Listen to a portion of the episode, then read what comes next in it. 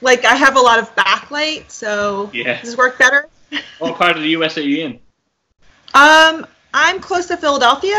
Philadelphia. Um, Philadelphia is kind of like a little bit south of New York City, yeah. so it's it's about an hour and a half, two hour drive to get there. Um, but we have, you know, we have a lot of water around here, so we have a couple rivers, and then there's um, like the Atlantic Ocean is.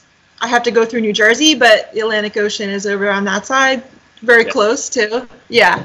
Very so good. So first, so Jen, you are a vegan professional triathlete. Is that right? And you Yes. run yeah, a website called V Edge Racing, or do you pronounce it Veg Racing? Yeah, well, um, it's kind of a play on words. Yeah. Um, so I say like the edge, or I mean, some people say veg racing. It doesn't really matter. Um, I've had that website for like two years about. Um, I've been vegan over 10 years. Um, and I've, I just started kind of racing as a pro. Um, but I have been racing triathlon for like 10 this is my 10th year season ending this year is my 10th year doing triathlon. So, um, yeah, it's been quite a journey because I'm also a little bit older for, you know, to be racing as a professional. Um, and I can go a little bit more into that as as far as like why I decided to race as a pro versus like an amateur. Um, Yeah, I'd say there's But- so journey to get to that level. I can imagine. Like I could see um, straight away from your, your website. First of all, it looks great. You know, it's Oh, really laid out, and I've seen the first thing you realise is uh, fit, fast, and powered by plants uh, for the animals. The slogan Yeah. as you open it up. Um, one of the first things that jumped out to me is, uh, you know you see you on the professional road bike, you know, and and uh, as a kind of cyclist enthusiast, I would say um, I could just see the caliber of bike, even it was. You know, it's, it's Yeah. I'm sure it looks great, but also expensive. You know. But, yeah, uh, the whole the whole idea is to go as fast as you can. So um, yeah, I've I've invested in some you know nicer bikes and um, so now like when I race, uh, even some of the top amateurs have really good equipment. It's a sport that's unfortunately like you know it's kind of geared towards people that have like a little more income and they can spend money on bikes and yeah. um, yeah, so I that bike though, the one that I race um, for the triathlons is a it's a time trial bike, and Oh yes. I've had that bike that one in particular since 2012. So it's gotten a lot of use. That's one with the Um, TT bars. This is the t- yes. Yeah, yeah. Yeah, it has TT bars on it, and um, and that's so yeah. I do non-drafting triathlon, which is um, it's it's kind of a subset of triathlon that's a little bit different what, than what you see in the Olympics. Great. So in the Olympics, there's like a it's called drafting uh, racing, where when they're on their bikes, they can actually strategize and ride together in groups. Yes. And, mhm. So all the races I do are individual, and there's set rules about no drafting. So um, yeah, it makes it kind of different in terms of what kind of training I do, um, as opposed to people who do drafting races, like draft legal races. Um, but yeah, that's pretty much what I've done since I started the sport. So I kind of stick to that, and Yeah, Yeah. No, it's. You can see it's a lovely looking bike. But first, uh, I'll tell you. I'll tell you what my podcast is a little bit about first. Anyway, yeah, um, it's it's only started this year. Training, thought, and truth. Uh-huh. It's called. And I was kind of always been into um, the fitness element myself. Now, not not on a professional level, but just in, in a day to day kind of scenario. You know. sure, So the training was kind of my. I had this mantra that I always wanted to be physically fit, uh, mentally sharp, and kind of spiritually well as well. You know, and the three I thought were kind of interweaved between each other. You know, if you look after your mental health, or if you look after your physical health, your mental health gets better. You know, and you just I think it, it's a good basis for a complete kind of person to work on them three aspects. I thought. You know. Um, and then we came across, that's how we actually came across each other because it's only going since May. And I've had going into the online kind of presence, you know, that you do come across, which is all now, all recent things, you know, you get a lot of different um, you know, different fitness routines, different sport specific stuff, and um, different um, kind of nutritionists saying different things, and you, you know, I wanted to um, to figure out, you know, what's what's the right way to go and how to put people on a good path, you know, uh, and being as honest as possible. Kind of was saying like, I'm not coming from a standpoint of any particular, you know, any. I don't have anything behind where I'm coming from. I'm just giving you what you know. I think these are the the the guys who have tried it, and I wanted to get people on who can, you know, who are good uh, um, in each aspect, you know. Right, right, right, right. I noticed the. Uh, well, first of all, can you run, run me through your your background, uh, how you initially came to be involved as a triathlete? Sure, sure. So, um, I actually wasn't an athlete growing up. I, um, how can I put it? I actually didn't consider myself an athlete at all growing up. I I was at a school, like a regular public school, where there was a lot of sports teams and kids doing team sports, but I didn't really feel like I fit in there.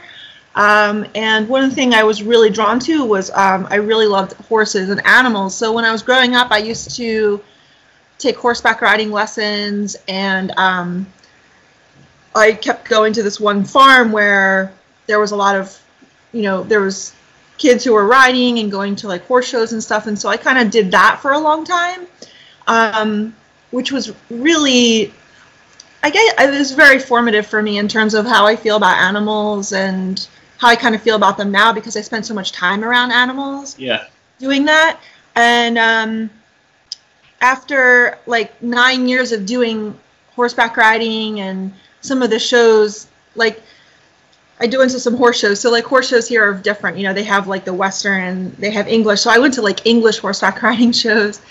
Um, it it was hard because I, I feel like I kind of got my com- com- competitive nature going with that. Like I kind of wanted to do more competitions, but at the same time, you need like a lot of money to compete in that sport it's you know the horse and like the trainer and the clothing and the lessons. Uh, getting getting your horse to like the, the actual location where you're going to compete is it's it's all very expensive.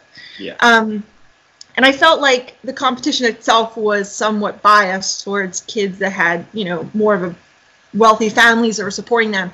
So then I when I went to college or university, I decided I was going to just not ride anymore and I was going to try a team sport. And so, uh, one of the big things that they have here in Philadelphia is uh, they have a lot of rowing competitions on this one river that goes through the town, through the city. And uh, I went to a couple of those just kind of on a whim, and I thought, hey, it'd be really great to try rowing. And so when I went to school, uh, university, uh, they had a rowing tryouts, and uh, I put everything I could into it, and luckily I made that team even even though I had no original background in rowing or I wasn't really that good a shape either. I just tried really hard and some of the um, things they had us do were like go in these long runs and like I couldn't even run very long or far. You know, I just kind of like I just kept trying.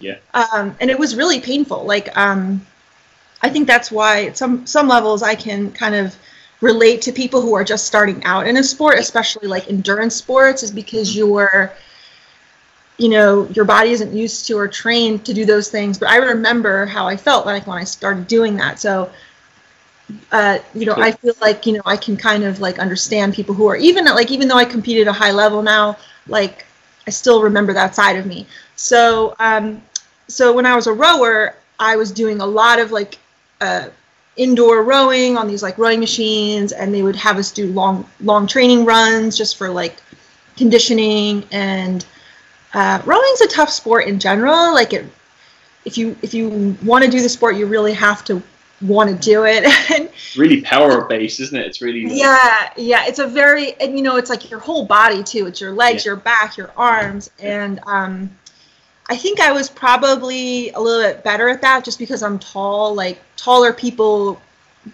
have like a little bit of advantage in a in a boat because you have like longer levers and things. Yeah. So um, I really worked really hard at that. Um, I I wanted to be good at it. I wanted to be competitive at it. I think that was just a motivating thing for me is just to see how far I could go as a rower. And um, so I did pretty well. Um, you know, in terms of my strength and stamina on the on the team, as I just kept training and doing the workouts as best I could, and um, I got to go to a couple of pretty cool competitions when I was a collegiate athlete. And then um, one of the things that like I kind of noticed as I was doing my rowing training was I really enjoyed. I started really enjoying going out and doing these longer runs. Like they'd have us go and run for like 45 or 50 minutes, and I kind of started really enjoying that. And so when I when I graduated from college, I took a job in a in a in a place I had never been, and uh, I didn't know anybody, so I decided I was gonna like train to run a marathon, and uh, it was something I thought I would never be able to do ever in my entire life. Like I had a an uncle that ran a marathon, and I had a couple friends that did it, but then I never thought that would be possible for me. You know, like I just thought that's that's so long of a distance. Like how could I ever do that? You know, but then once you just you start on a training plan and just consistently chip away at what you need to do to prepare for an iron or for for a marathon, like you you start noticing like wow I could run 10 miles or whatever. So so then I ran a marathon and that was like I think that was like 1999 and it was it was like the, one of the best feelings ever. Like you know you yeah I mean I didn't I didn't do super well or anything. I just remember like the feeling I got when I came to the finish line. It was it was a pretty cool feeling. So uh, then I was like, hey, I want to I want to do that again. You know, I want to train a little bit better or harder, and maybe see if I can um, shave some time off. You know, yeah. so that kind of that kind of started my my running. Um, I wouldn't say career, but I started like on a path of doing more just running, and I did some like cycling, not not and not anything structured or uh, nothing where I was like I would just ride my bike around just to get places. yeah, yeah. And um, so I, yeah, I I, I kind of like put a little more effort into my training with marathon, and I uh, I wanted to see if I could qualify for the Boston Marathon, which is like kind of like a a big thing if you're a runner to qualify and do the Boston Marathon, and um, so it took me a couple years to do that, but I finally qualified for the Boston Marathon and I ran that. And it was just mostly just consistent like training and sticking with the plan. And um, I don't remember feeling at one point like, hey, you know, I'm really good at marathon or, or like that I was actually like a real runner. But I, you know, it was a sense of accomplishment. Yeah. And um, yeah, so so then um, I kind of then I took a different job. That was probably around 2002 i was i kind of got into some different work and um, I, I started going to law school and um, just the like the new job and doing law school like kind of took a lot of time away from my um, physical time to or time to do like sports and stuff yeah yeah so um so yeah so i kind of like i took some time off between like I would say like 2005 to like 2007 from like really doing a lot of like real running. I mean, it was kind of like here and there. Um, but then when I was working as a lawyer um, after I graduated from law school, I I really felt like I was I was like lacking in like I wasn't healthy because I was working so much. Yeah. Like I was spending so much time just sitting in front of a computer, you know, like 12 hours a day. Um, and that can I, drain you as well, can't do it? At the end of the day, you know, yeah. You don't want to do anything else. I know, yeah. So it was, it was, re- it was a really hard time, and and like this is kind of where like you were talking about like the spiritual side or like the, you know, the mental side of what you're doing. Like I think that like you know to me like the, I feel like there has to be a balance. Yeah. Between like, you know, what you do mentally versus what you do physically, and yeah.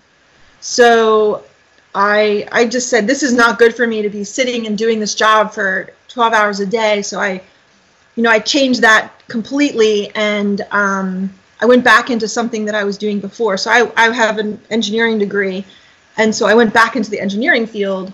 Okay. And at that time, I could put more time back into like what I was doing with sport, and so.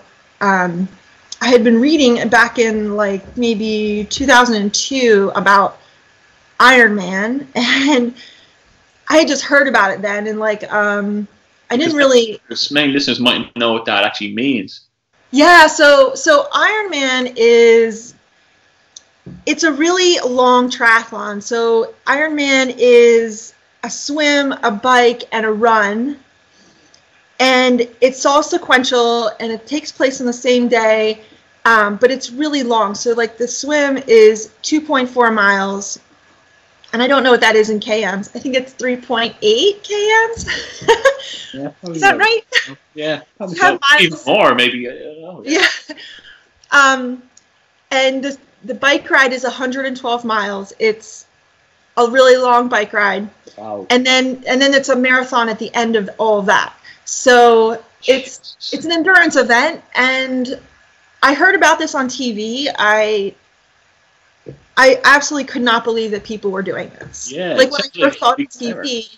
Yeah, so it, you know, I first saw it on TV, and then I like I saw it in like maybe a magazine or a book or something. Like, and I couldn't believe that people actually did this. This is like something I just was blown away about. You know how anybody could run a marathon after doing all that, and I didn't grow up a swimmer, so to imagine swimming and it's an open water swim too. You don't swim in a pool like you swim in a lake or an ocean or you know a river or something, and Real conditions.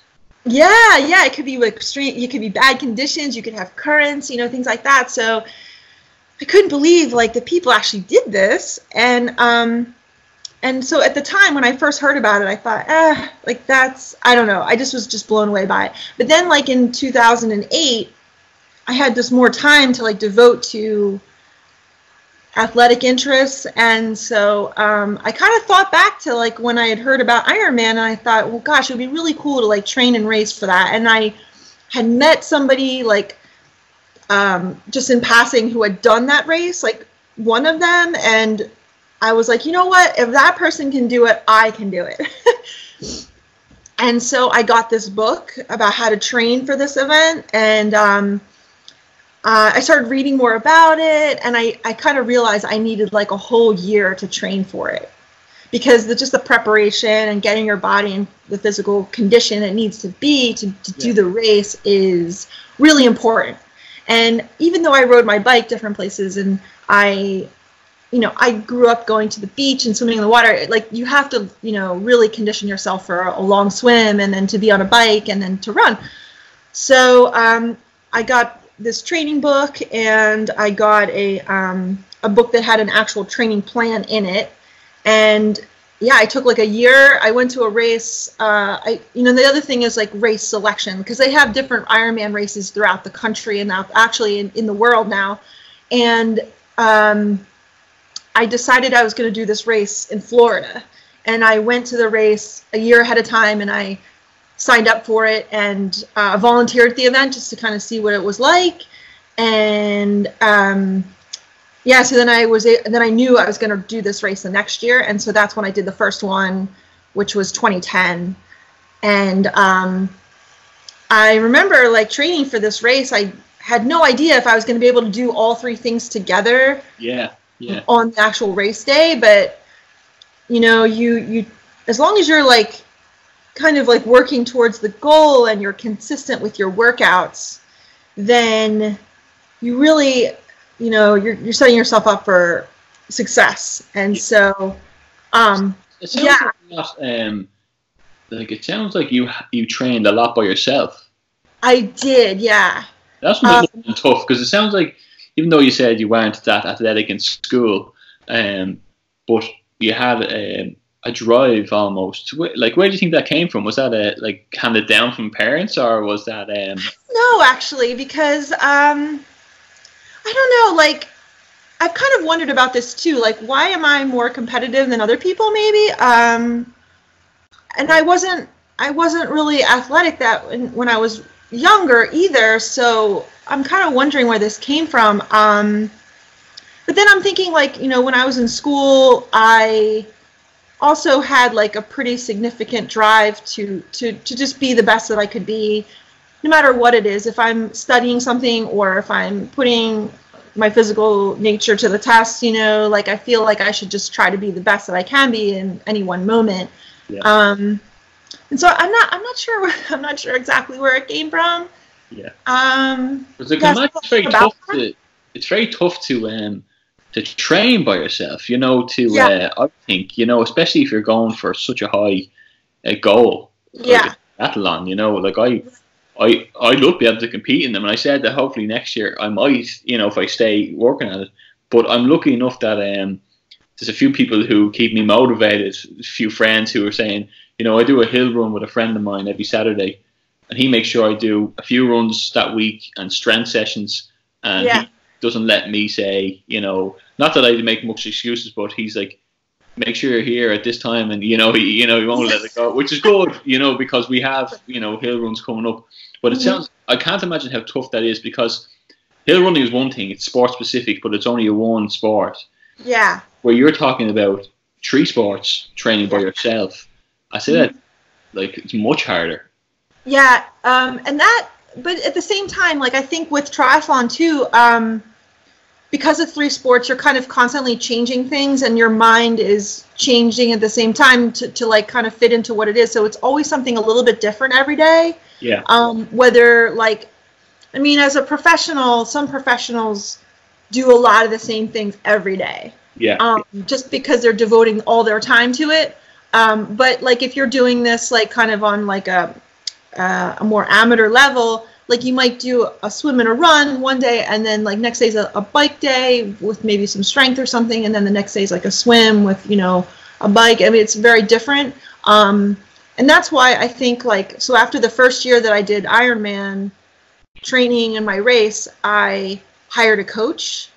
So since my first race, I've had a coach okay. and they kind of lay out my training plan. And so i kind of don't really have to think about what i'm going to be doing and i i can be accountable to another person at the same time which is really helpful for me because if i had to come up with my own training plan and or use a book or something then i'm accountable only to myself right? Yeah, so yeah. yeah, and if you have i think it would work too if you had like a lot of people to train with. So i have some friends that overlap into like what i'm doing. So i have some friends who are runners. I have some friends who are cyclists. Yeah, i have friends that are swimmers right?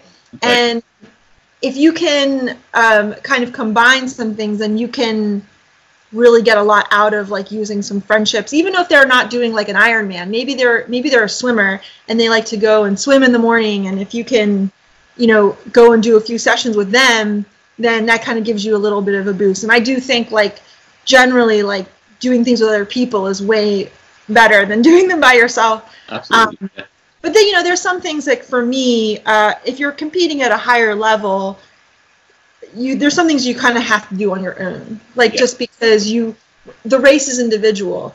And so you want to be able to like when you're you know struggling or having like you know something go wrong during your race you want to be able to rely on yourself to get you motivated and keep going or solve whatever problem comes up. So in training i think it's great you know but you want to also have your workouts reflect your your abilities too so like if you have you know training partners that you ride or run with you want to kind of make sure that they're they're at your same level and they're going to push you to like get better um, or give you moral support you know you want to kind of pick and choose Mm. for me at least for me like i found like an, i pick and choose like kind of like who i can train with and um, Yeah. Get motivated from or um, feel like i was pushed from or sometimes it's just to have like you know moral support Yeah, no, it is true because like I always thought, you know, I, up until this year I wasn't doing much running. Uh, I had been doing cycling for the last couple of years. I was doing a lot of weights, and that had always been part of it. And I always liked working out with um, a friend of mine who got me into weightlifting like ten years ago. His name was Jimmy, and he could always lift that bit more. He was like his big farming kind of family, and they always. Yeah. But I knew if he was lifting that, then I better lift at least five or ten kilos less than him. You know, I better you know show up. Right. this guy who runs with me, he's in the army. He's a personal trainer through the army, and he's that much. he- He's he's a good bit better than me, but he's better in terms of he'd still go out with me, and we do our own pace, but we're doing loops, and he eggs me on, and he has Yeah, his own website, and he puts it up, and you know he goes out and gives me tips. And same with the cycling, the guy in work when I kind of realised he was into cycling, I kind of got the bike out a bit more. and went out a few times with him, and we entered a few races, uh, small enough ones, you know, 60k, 80k, nothing major, you know. But uh, but he was always a bit ahead of me, which was driving me on to catch up almost, you know, which I like because Yeah. what's you know you'll hold yourself up otherwise in a way, you know. hmm But uh, I get what you what you mean by that. It is good. But what which of the three would you say you found the most difficult to break into, or did you find any of them? Like, I know running can be tough. Yeah. So the hardest was the swimming by Really? far. Wow. Yeah, because what I found with um, with triathlon is a lot of the people who are doing the sport are also kind of new to the sport, and and maybe they've been runners or cyclists, but most of them haven't been swimmers.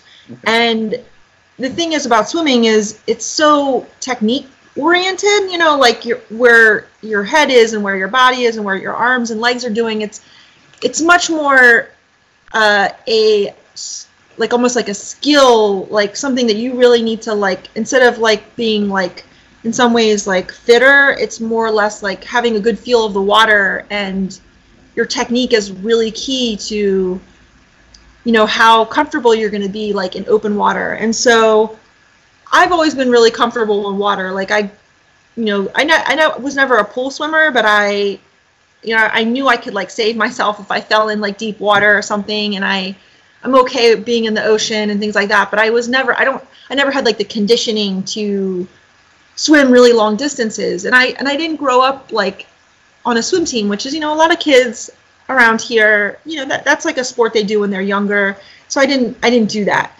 And um, so for me like just I guess getting the confidence and um, the training in to be able to swim that distance Yeah. was really crucial.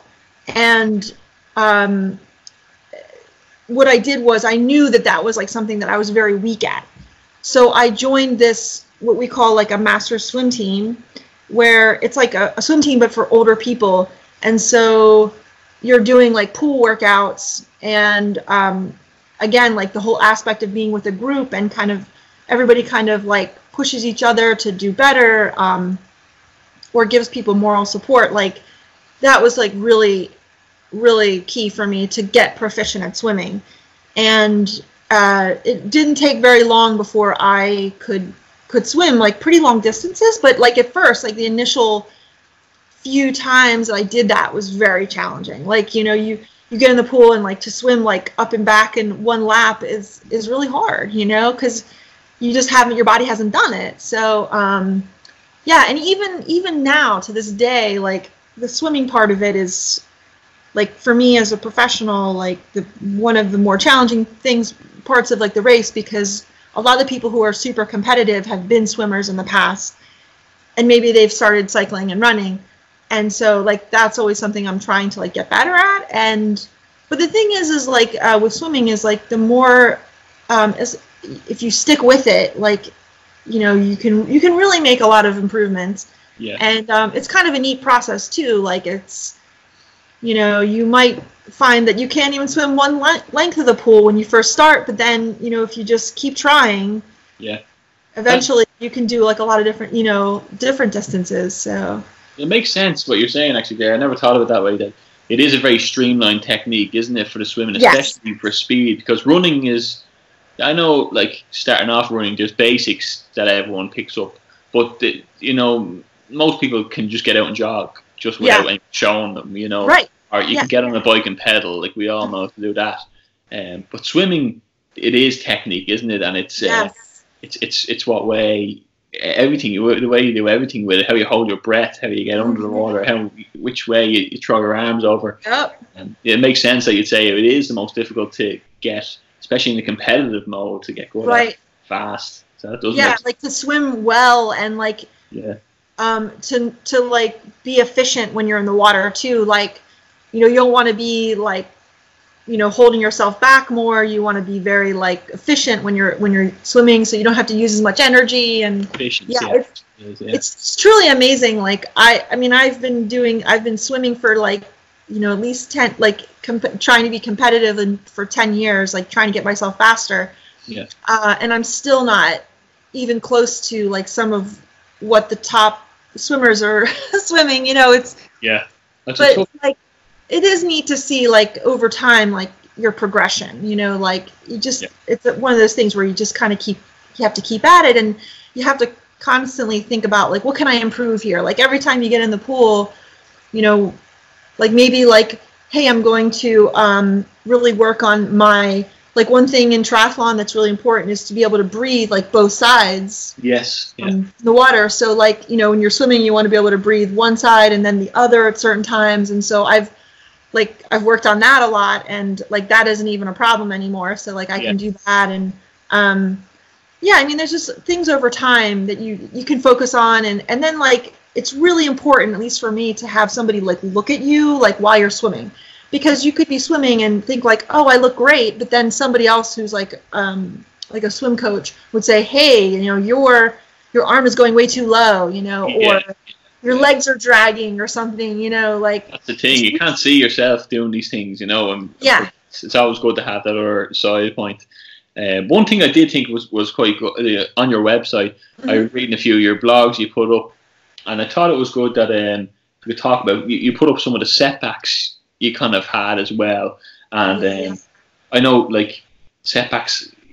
You know, when you come to like likes of Instagram, you, you follow um, fitness enthusiasts or athletes, and you Yeah, see yeah. the Instagram photo of them finishing the race. You know, or uh, the professional photo of them, you know, standing tall or doing the last kilometer.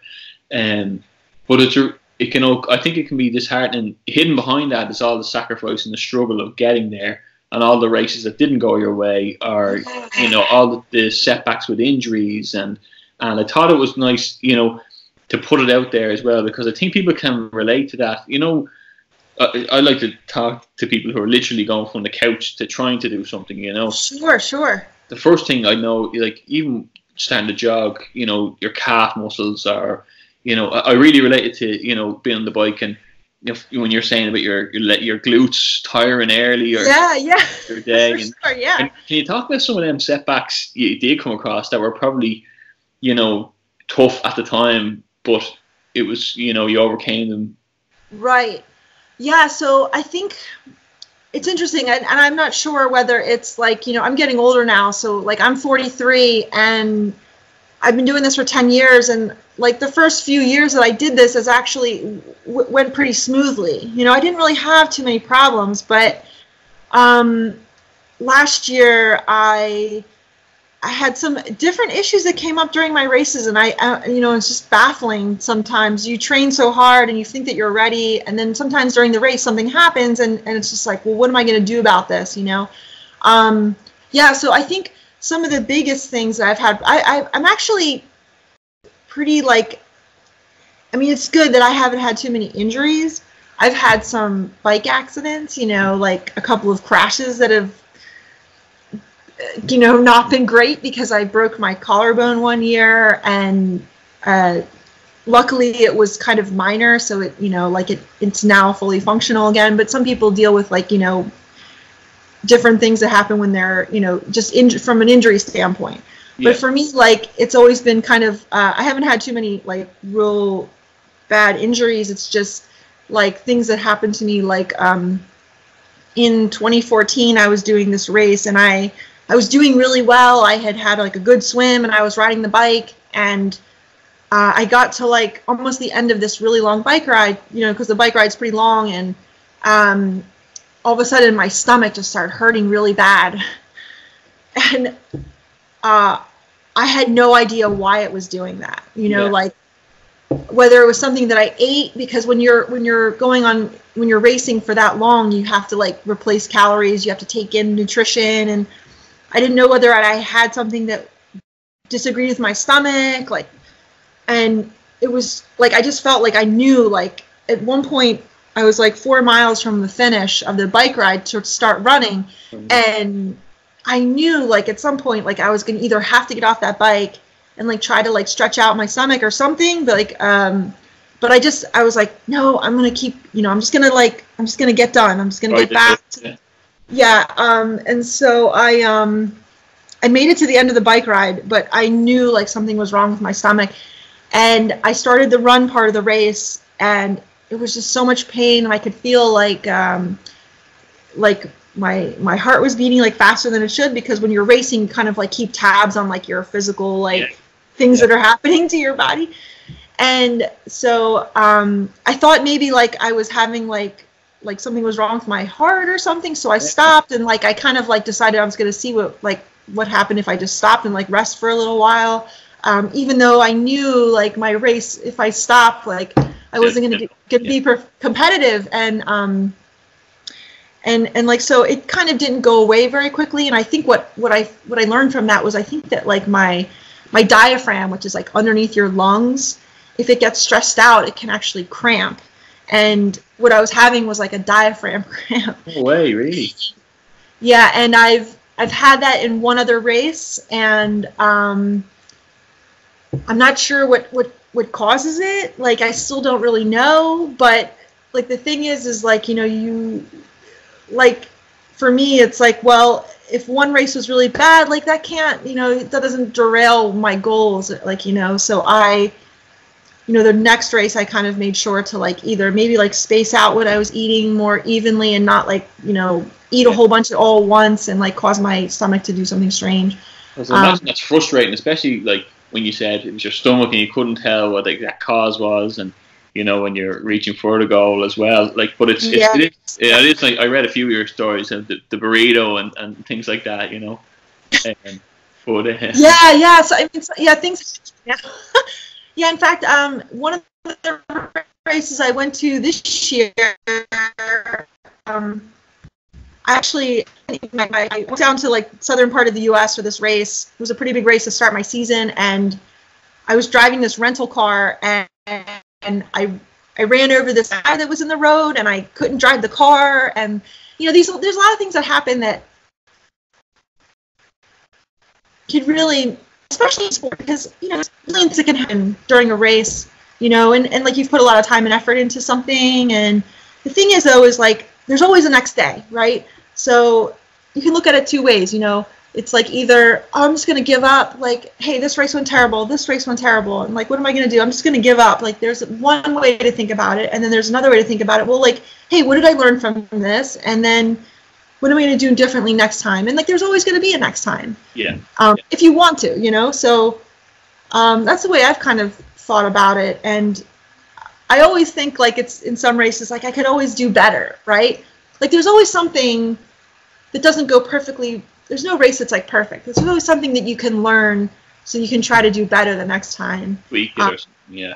Yeah, and that goes for like you know running a marathon to doing like a century ride or you know a long swim or something um, yeah i think like i think what what most people don't realize is like is if you give up then you never know what's gonna you never know what your potential is you know like yeah. It is true because i was gonna like combining with what you said about going back to the law firm and, and the setbacks as well. Like i had a bit of a setback this year. I was training for what would have been a kind of like I'm relatively new to uh, cycling even the last couple of years, and it was just when I could get out.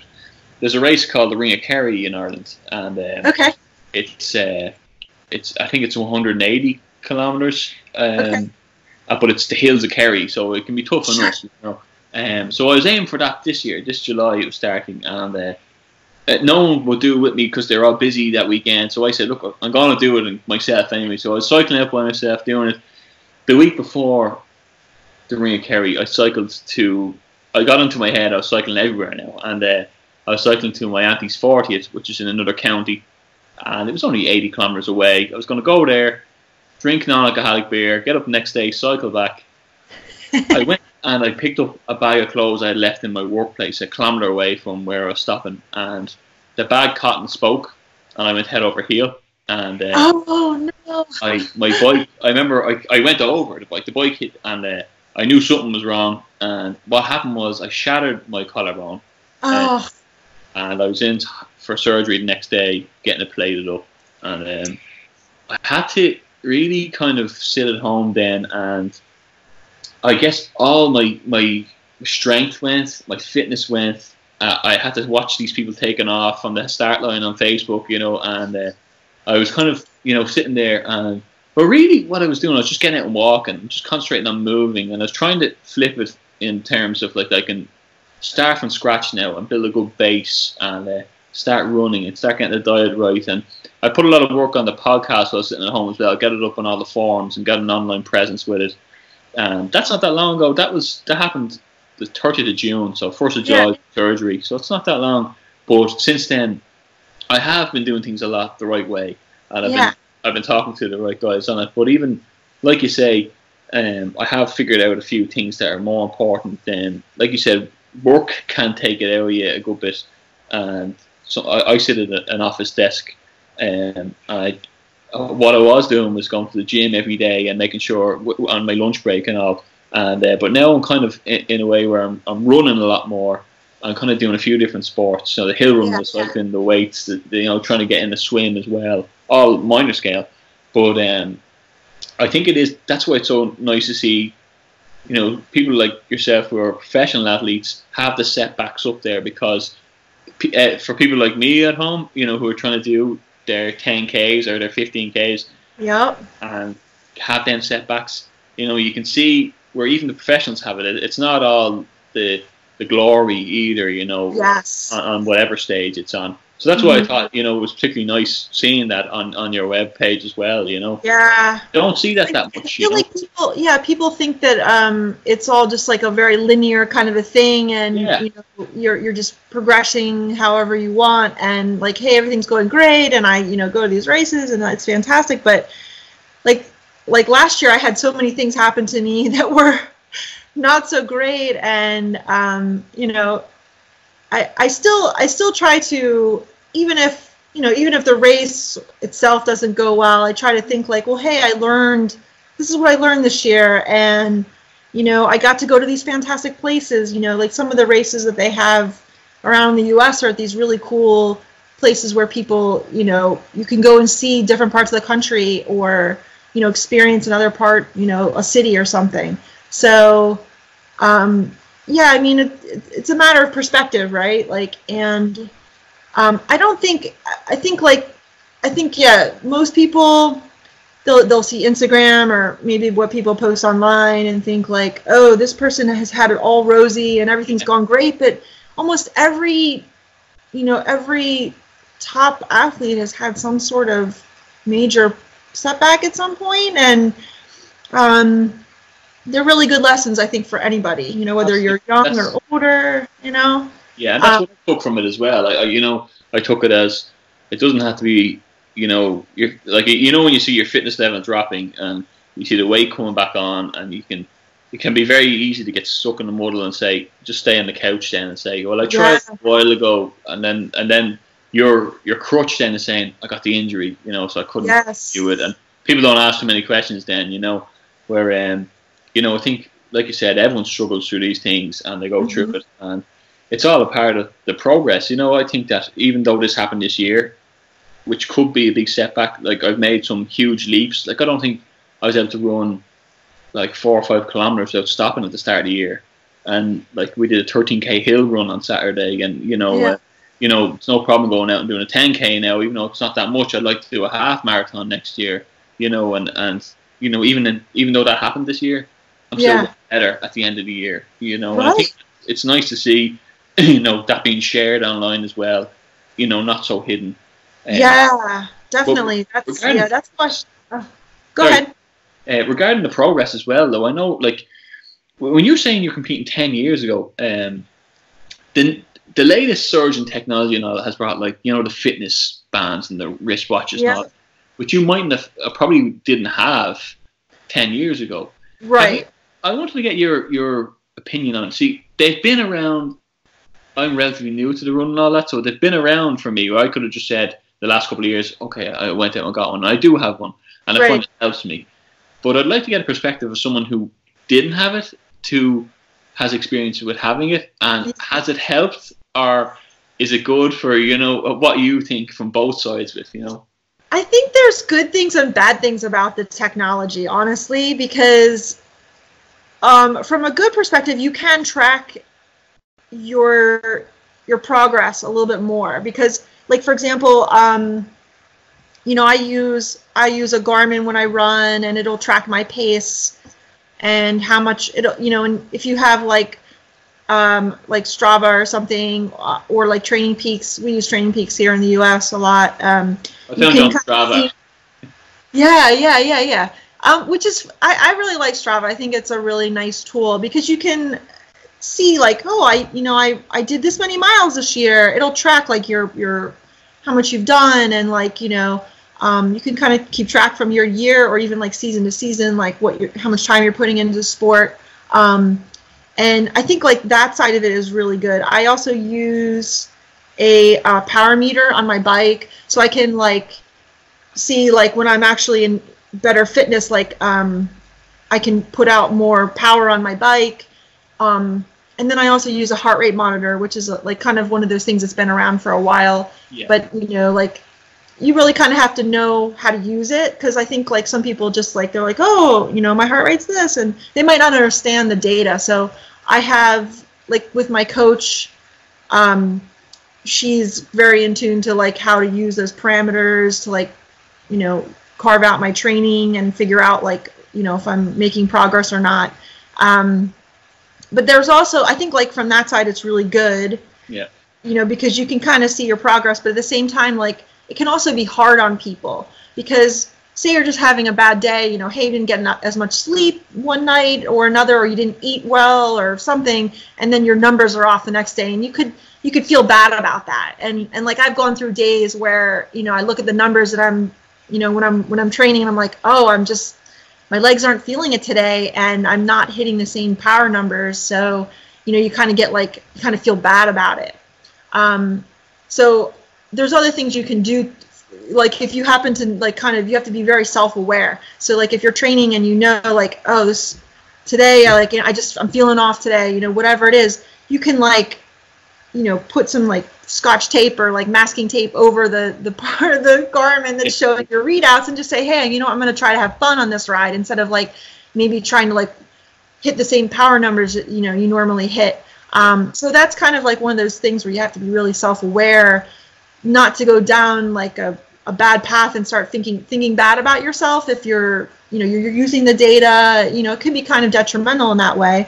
Um, so like yeah when i first started i i i wasn't using anything i didn't even have a like a watch that would track my distance or anything i just would I, I mean I, I would have like a watch to see what, how much time i was spending doing things but i wasn't i wasn't um, I wasn't using like a Garmin or anything. So, um, and I thought, you know, in, in some ways, like I had more, a little bit more fun doing that. Like, you just kind of like, hey, I'm gonna go out for like, you know, a three-hour ride and you know, see what, you know, it's you're not like you know, pressed for like how fast you're going or, you know, you're just thinking like, hey, you know, I'm just gonna, you know, go out and ride. And so in some ways, I think that that could be more fun. So like, in, if some people are using the the data too much, maybe it's time to like just put that some of that aside and um, yeah. go out and have a fun day. You know, where you're not using that stuff. Yeah, um, obsess about it yeah. a bit, can't you? Well, like you can you can go down the line of obsessing about it, I guess, which isn't good because I like I, I I think they're positive for the same reason you're saying. Yeah, they help track your progress. Um, yeah. But on the other side of it, then I'm a culprit for glancing at my watch every couple of minutes when I'm doing a run. You know, yeah. checking my heart rate and. Uh, you know, because I know I, I want to push myself to a certain point, you know, and um, so I am a culprit yeah, yeah, as well. And as well, I talked about it. I was talking to a, a, ski athlete there on Saturday, and we were talking about because everything's social now, like the Strava. People yeah, not might not want to put up their 3k run besides the 25k run someone did earlier on that day, you know. So I guess that is, you know, that's one side of it as well. In in overall view, I think they are good. I think that like um, it's good to you know if you're a personal trainer and you want to get someone out and get them going, it's good to like you said, you're a coach. Check where your heart rate is or where their heart rate is and how much right, is a realistic right. goal and what point of time. But I can yep. definitely see what you mean of just enjoying the activity as well rather than worrying about the numbers all the time coming up. It's very true. Yeah, especially since um, now that I'm racing as in the professional field, like I've, I'm, I've gotten very like self-conscious about like how much power I'm generating versus some of the other people and you know how fast I'm running versus how fast they can run and um, in some ways you kind of have to you have to be really like you have to kind of look inward and say, well, what what am I really trying to get out of this? You know, am I am I trying to get fitter or am I trying to get faster or um, do I just want to have fun? You know, and um, now that like I've tried to like step up and really compete at a very high level, like I've kind of it's it's hard. I have to constantly say to myself, you know, hey, these are my numbers. This is the best that I can do right now. You know, I'm going to keep trying. But I, you know, in some ways you can't compare yourself to say like somebody who's winning like the world championship races because Yeah. it's just a different person, you know. Yeah, Um, absolutely. like, and only you gone through, only you have your genetics and have gone through your journey. Like, you know, that's why, Right. you know, even that's what I'm saying. Hindsight of what happened this year, I'm still better than I was last year, and I'm gonna, Yeah. you know, hopefully aim for that again next year. You know, but um, Right.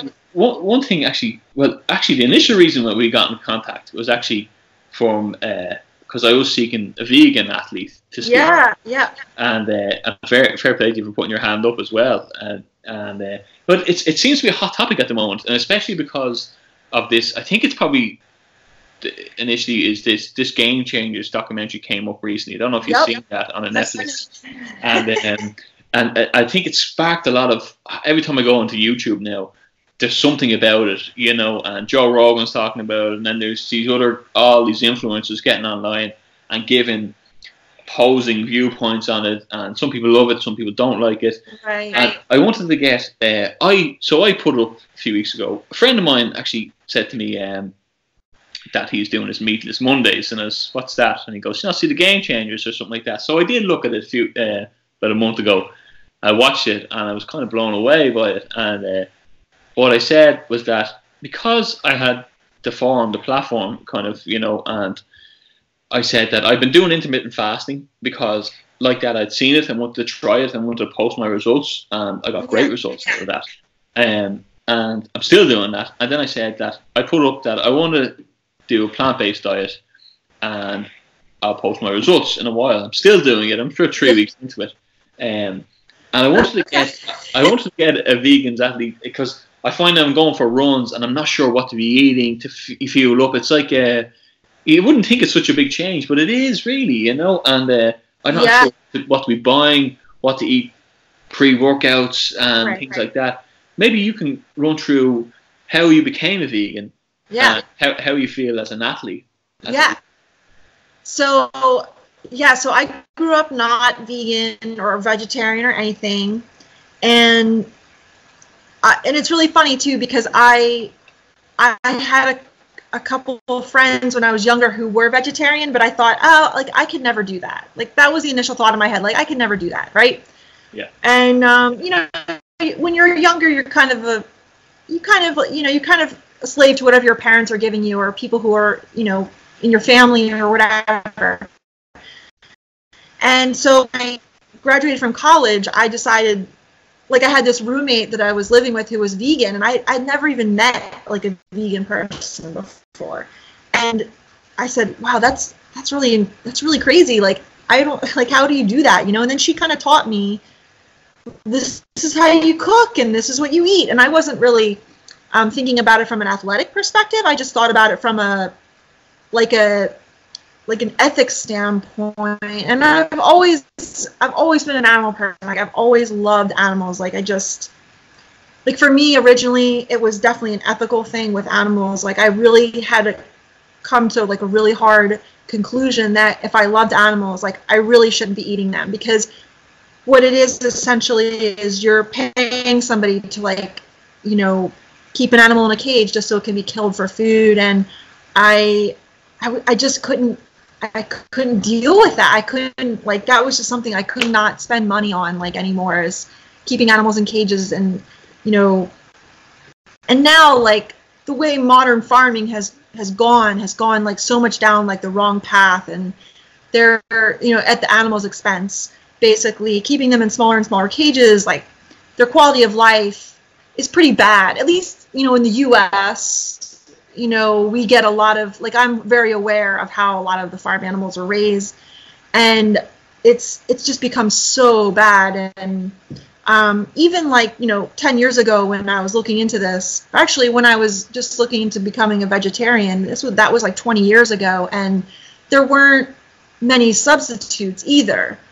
But um, at the time, like I just knew that that's something that I should do from like an ethical standpoint, and it didn't really matter to me like you know, I was a lot younger. I was in my 20s, and like, you know, when you're in your 20s, you don't really think not much about nutrition. Yeah. But I just said, hey, this is what I'm going to do. And my roommate showed me how to cook tofu and some other things. And like, I'm like, hey, this is what I'm going to do. Right. And so I was at that point, like, I gave up meat in like a day. Um, and you know, it was kind of hard because I think the people the people who are closest to me, like my my family, like they they kind of like I remember my mom saying like you're gonna die, and you know, like I said, well, I guess you know, there's like you know, there's so many people who live in India that are vegetarian and they're perfectly fine, you know. um, I didn't believe that, so um, I kind of just embarked on my own journey with that. Um, and i you know maybe maybe i didn't eat the right things necessarily back then like when i first started out but i started like really embracing like some other cultural foods. Like for example um, i got uh, exposed to like uh, indian food and like chinese food and like thai food which is if you look at the basics of those different kinds of foods like they're um, basically like there, there can be like vegetarian because they have like they use nuts and like beans and seeds yeah. and things like that. So I really, uh, but I definitely uh, like I, I definitely was very much into that. Like I've never backed away from it. I've never backed away from being vegetarian. Like there was never a point where I was like, I'm gonna go back and eat meat. Um, so I was very committed to that, like initially, and uh, there was nothing that I came across ever where I felt like I was deprived or um, like I wasn't getting the right nutrition that I was that I needed. Um, and um, when I was in law school, I um, met this other person who said they were a vegan, and I thought, okay, all right. And she was telling me like, well, you should become vegan too if you if you really care about animals, you should be vegan. I'm like, well, oh my God, that sounds so extreme. Like, how would I do that? You know? And she's like, well, you know, the egg industry and the dairy industry are equally as bad as, you know, the meat industry because there's so many things that are intertwined. Like, um, with dairy, you know, like in this country, that's where a lot of the veal products come from, is from like the dairy industry. There's like this, you know, uh, subset of cows that are basically raised to be dairy cows, and the, the, the boy cows that are born aren't they can't produce milk, so they just turn them into into veal calves. And so like I thought, you know, yeah, that's like that's only like a small part of the information I got. But then I was thinking like, yeah, that's that's pretty bad in my mind. Like I can't support that either. and so I I started to really like question like how am I going to live my life if I was a vegan? Like what would I have to do? And so um you know, I I definitely like I said, okay, I'm gonna do this, and then like, you know, there were times when I was like at a friend's house or something, and the only thing I could have would be like, you know, soup that had cream in it or something, and so like there were times in that when I was I was dealing with like this process of slowly trying to figure out how I could take the dairy out of my diet because that yeah. was like the biggest thing. Yeah. And so, um, yeah, it took me like a year, but um, I was very committed to it. And it was hard. Like I was, you know, like in this country, there's so many things with dairy or cheese or butter or something in them. So it was definitely it's a learning process, right? It might not necessarily be like, hey, um, my willpower isn't good enough or something. It's just a matter of like, how what can I eat that's a substitute for this that you know like won't make me look like I'm just eating a salad, you know? And so like over time, like in that year, like you kind of like figure out, you find your way and now I can say like there's there's no way I would, I would ever eat those things again. Like I don't even think of them as food. Um, and yeah, like over the last like five years or so, like in this country, there's so many more options. Like it, the market has been flooded with like these like alternative foods, and there's almost no way around it now, right? Like so when you go to the dairy or, or go to the store and look for like milk, right next to it is like almond milk or soy milk or and and like I'm hoping they have that in Ireland too. you know what? Funny enough, you say that because um, Ireland's a little bit behind with that kind of thing, and yeah. it's only it's only recently that um, well, I was talking to someone about this yesterday. Um, even the likes of variants and veg and stuff like that, like we haven't seen some of you know, like peanut butter wasn't a thing here five years ago. You know what I mean? Like, and uh, we'd always listen to the American TV and like, what's that? You know, and uh, you know, like we we recently our, our newest thing is um, what do you call them? The avocados. Uh, that only it's only like two years here, and everyone's loving it. Like and um, but like like that as well. I, that's what I found uh, when I was saying I'm going to do it. I, am going to do a plant based, like a vegan, uh, right, right. and um, I found I went to Aldi's right beside us. So I went there. And there's yeah, very yeah. little on the shelf, and I had to go to Tesco, another store, and I got a few more bits there, and I had to kind of say, well, what am I going to put together, you know? And then I read a lot about you know, burritos and making that kind of thing and lentils. And I was trying to make sure I stayed away from meat substitutes as well, so that it could right. be fruit and veg, and then like the likes of beans and all, which are also plant based. So uh, right. that's what I just stuck on that, you know. Right, right, uh, right.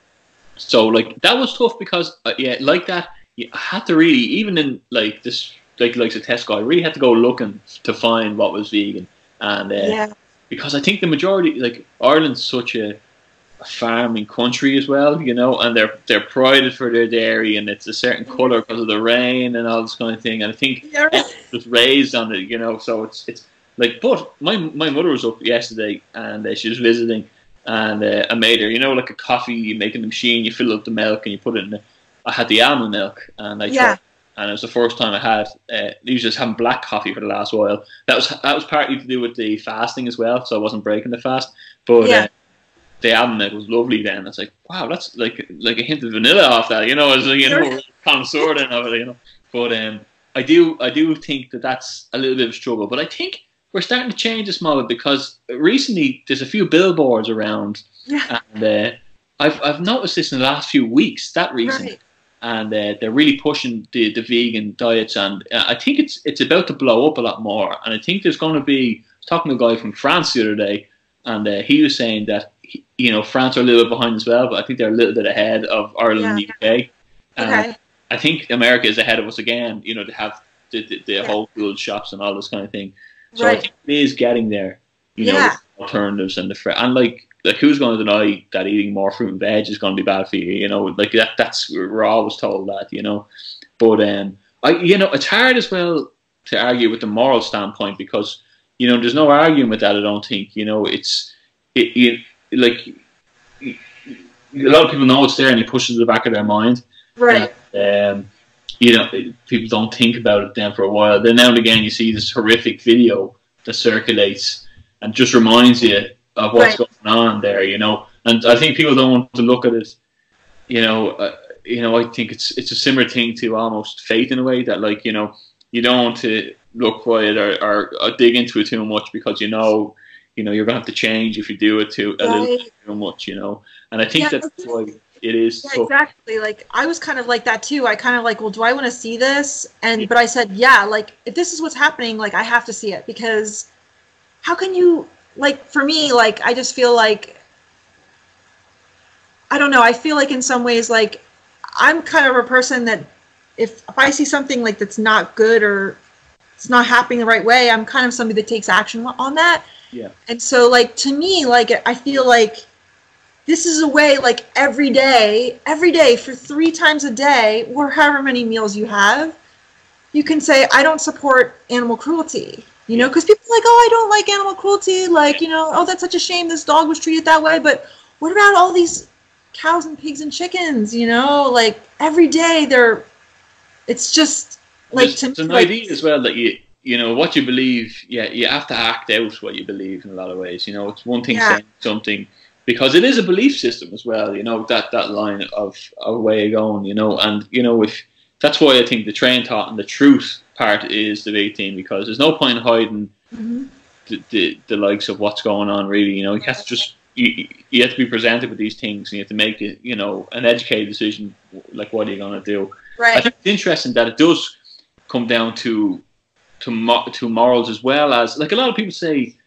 I haven't yet felt a boost in energy from from it yet, but I'm only doing it a couple of weeks, and I was told right. that it might take a little bit longer for that.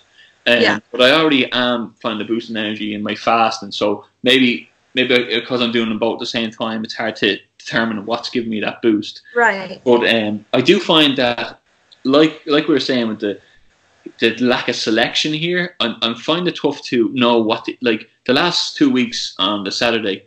I've gone out to do the run and I felt less fueled. And I'm kind of thinking, what did I eat last night? Well, I kind of had a few beans and I, I like I don't know, like maybe that's why I wanted to ask you as a Okay. as a pro athlete, what is a good you know what do you find like is a good vegan snacks for while you're on the on Yeah. the cycle and and also what do you, would you have beforehand? You know, can you Right. run through some of the stuff that you know Yeah. that you do as an athlete? Yeah, sure. So, um, so I can definitely say for myself, like I'm a more carb based athlete. Like, you know, there's a lot of people who are like, they're say, oh, you know, carbs are a bad thing. But like, for me and like for my body, like I have to have carbs because it's like the fueling, it's the fueling, it's the energy for your workout, right? And it's like also, it's also a big part of like how your your brain works and things like that. I mean, that's not to say that you should like cut out all fats, um, but like I can definitely say like like you know majority of what I eat is like a carb based food, and especially when I'm training hard and long hours, like I my diet almost goes like goes like so much more towards the carbs than um, other things just to keep myself fueled. And I do have like you know I can say like I eat a lot of carbs and like I don't I don't gain weight like when I'm training like I typically even if I eat a lot of protein like I typically don't build a lot of muscle either like my my physiology is such that like I'm not like there's no way I'm ever going to be like a big gigantic bodybuilder Yeah. so um so yeah so I keep tabs like pretty pretty good tabs on like my energy levels like day to day. And you know it depends on what I'm doing at the same time.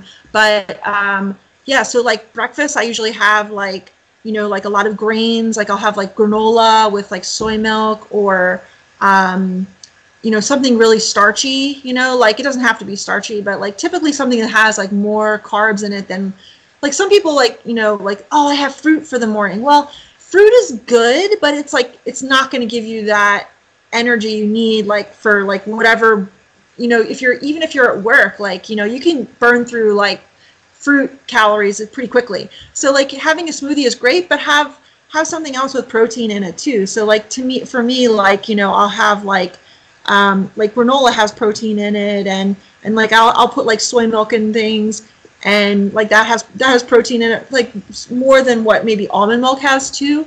Um, but like yeah like so you want to get yourself started off with like a good breakfast. And a lot of people i find don't even eat breakfast which is beyond like reason with me. Like you know like i always eat breakfast like no matter what. Um and like usually it's like pretty carb heavy but i make sure like there's like certain amounts of protein in it as well. Um and like so like and i'm i'm also like a big like nut person too so if something you know like that i have in the morning might have nuts in it too like that's even better um because it's giving you like some omega fats and things like that um so then like after my workout if i do a workout in the morning i'll typically have like uh, if it's a hard workout like something that I've spent like you know an hour, an hour and a half doing, depending upon like the intensity. I will definitely have like some kind of recovery, um, usually like nutrient kind of based. So then that's when I'll have like a smoothie with like maybe some like protein powder in it, and um, you know there's so many different kinds now, but but like the one that I use typically is the Vega one. Um, and I don't know if they have that in Ireland, but it's uh it's it's basically like just it's all plants and it's uh you know it's it comes in a powder and you can add it to like as you know in varying quantities to like whatever smoothie you make. So then i'll have you know I'll have like just a fruit smoothie with some of that in it and uh, that that gives you like a little bit of calories and protein like to you know if you've really worked yourself pretty hard to like help you recover. Um, and i typically do like two workouts or three workouts a day. So it sets you up for your next workout Okay. um, yeah. So then, like, you know, in between, I might have like lunch, which might be like, uh, you know, I don't go crazy with lunch, but like, um, I'll have like a sandwich, like whole wheat bread with like, um, you know, sometimes I'll have like uh like hummus with like some like hemp seeds in there, tomato, lettuce. Um, but like sometimes I make something big on the weekend or like I, I'm really a big fan of like um, like barley and quinoa or like some kind of grain that has like a big protein content in it and then like I'll mix beans with it and like vegetables and like you can you can make a big pot of that and have it for like lunches during the week Yeah. um Yeah. yeah i don't go crazy with the cooking like i just i kind of know like over time you kind of figure out Yeah. what fuels you best and like i do like i know you were saying you're trying to stay away from like the the imitation or like you know um, meat substitute products and like that's a good thing to do too because a lot of those products are more processed Yeah. you know like they're they've been like the food has been like somewhat like broken down and um you know the nutrients added to it or taken away or something so like but in a pinch if you're really hungry or if you're trying to adopt like a plant-based diet and hey you know you really want to have like a sausage or something then Yeah. Yeah. that substitute product would be like great for that purpose right um so i don't i don't tell people hey don't eat those like Yeah. if you like it and you know you feel like you're getting like protein from it like you know that's perfectly fine in my book What would you say to um, people's argument that you're not getting your vitamins in certain? Like I've Yeah. heard someone rang me and said, "Are you doing that vegan diet?" I said, "Yeah," and they said, um, "What about B12 and what about your iron levels and all that?" And I said, "Well, I, I don't know." You know, you know, so what, Yeah. what what would you, what would you say? Like Okay. obviously you you're continuing doing your workouts, so it hasn't obviously you're not obviously deficient in anything. So what what would your answer? Yeah, so that's that's a good question. So like you know what the thing is is like if you and I've had some experience with like low iron in the past, like I can tell you what I've done for that. Um so like even people who who eat like you know an omnivorous diet, like if they eat everything, you actually can be deficient in certain things. And one of the things I think that people forget is like you could be vitamin D deficient if you're not getting enough like sunlight or your food that you eat isn't providing you those nutrients. So what I tell everybody is if you're really concerned about it, go to your doctor and get like a panel, like a vitamin panel done and you can see like what things that you have like even before if you want to go plant-based like you can see what your vitamins are to begin with so that when you start going plant-based like you can go later on and get the same thing done and see what your deficiencies are. So i know like um, even when i was like uh, an omnivore like when i was younger i had low iron. Yeah. uh, that could be from anything you know way, the way your body absorbs iron to hey you know maybe i wasn't eating enough foods with iron in them um, and so what I did at that time was I supplemented my diet with these like iron tablets or something. Um, and I didn't really see that did that did anything to, to me in terms of like my energy levels. But as I was training, um, maybe like five years ago, and I was training for Ironman, like I kind of had the same. I went to my doctor, I had the same like blood test done, and I found like I had a l- slightly low iron. It wasn't like I was anemic, but for an athlete, it should be higher. Yeah. Um, so then I started like I went to the my health food store and I took like these um, this like liquid iron. It's um, something that's available now that's like it's supposed to be easily absorbed. Um, so I did that for some time and um, I felt like maybe that helped a little bit. Um, you know, for women, it's better to have like your iron levels be consistent because you know if you're menstruating, then you're losing some iron like through that. Or difficult to keep on top of it, I guess. Yeah. And I think that that like especially iron levels are so individual, like between per- from person to person because I know somebody else who does what I do and she constantly has to battle she's constantly battling low iron. Um so I think it's like, you know, a matter of like what your body's absorbing and how your body's using it and you know what you're eating at the same time. So I think like for anybody they should just figure out what their baselines are as an individual at their current diet, whatever they're eating, and then maybe like make some changes based upon that. So, like for me, um, I do know that like for a vegan, like a vegan person, like the only vitamin that I hear that you cannot get from any of the plants and and like vegetables or any vegan food is vitamin B12 because um, uh, like in the wild, like or a long time ago, like in the you know Neolithic era or wherever, like the food that people would eat, like the things that would grow on the ground, that you would eat them, and they had like this bacteria on them that like would produce the B12. So so like now, like because all of our food is grown back then. yeah, like you know, it was all like in the wild and it wasn't in a crop. Like you know, now the crops are all contained and everything. Like you're probably not getting B12 if you're a vegan. So that's the only one I've heard nutritionists say. Like, you know, you might want to consider supplementing B12.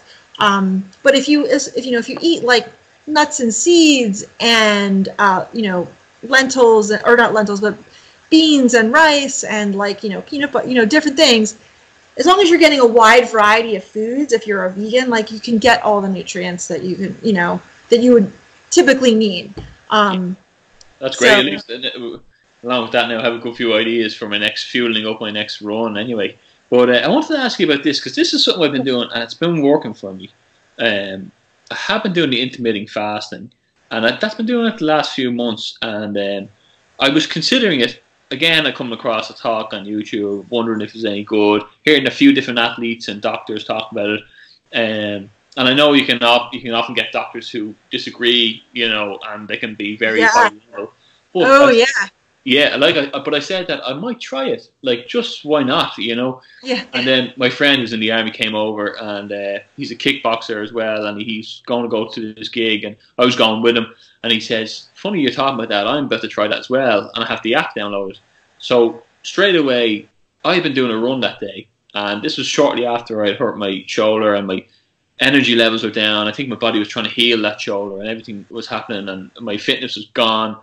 I went out to do a 3k run. I couldn't even complete that, and um, yeah I started the fasting then on the Sunday night, and I, I just felt really good straight away. Like hungry the first morning or the first two mornings, and um, because what I was doing was I was doing 18-6, so it was 18 hours fasting, six hours eating, and Uh-huh. um, I heard that like that thousands of years ago. This is how people lived, and that's what they call the caveman diet. And your body has much more time to rest and all this kind of thing. And a lot of stuff was making sense. So I said I'd try it and see from an unbiased point of view. Really, really worked on me.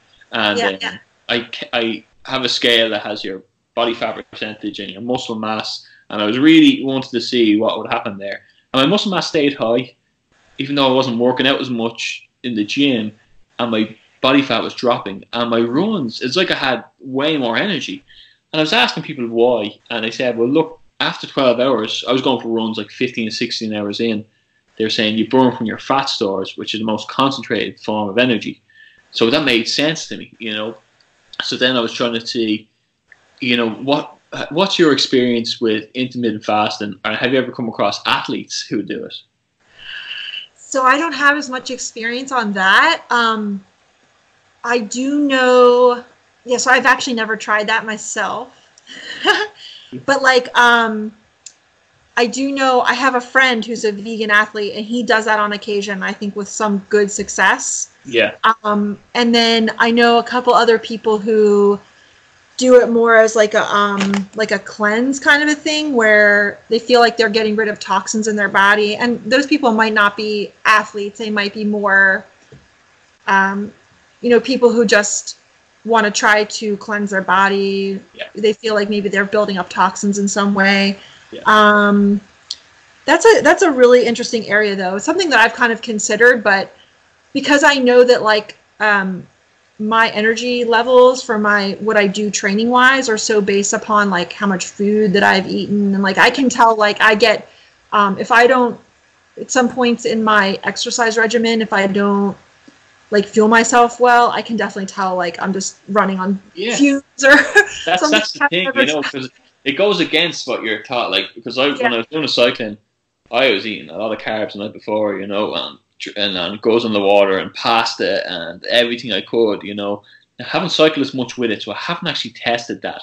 I've only done it since the start of September, say, but my running has come on leaps and bounds. okay Well, someone I, I spoke to recently said they haven't tried it with exercise, but they tried it once or twice with cycling. They said it was tougher. Um, and maybe that's because, because I know cycling, you bring little snacks to keep the carbs high, to keep your energy there.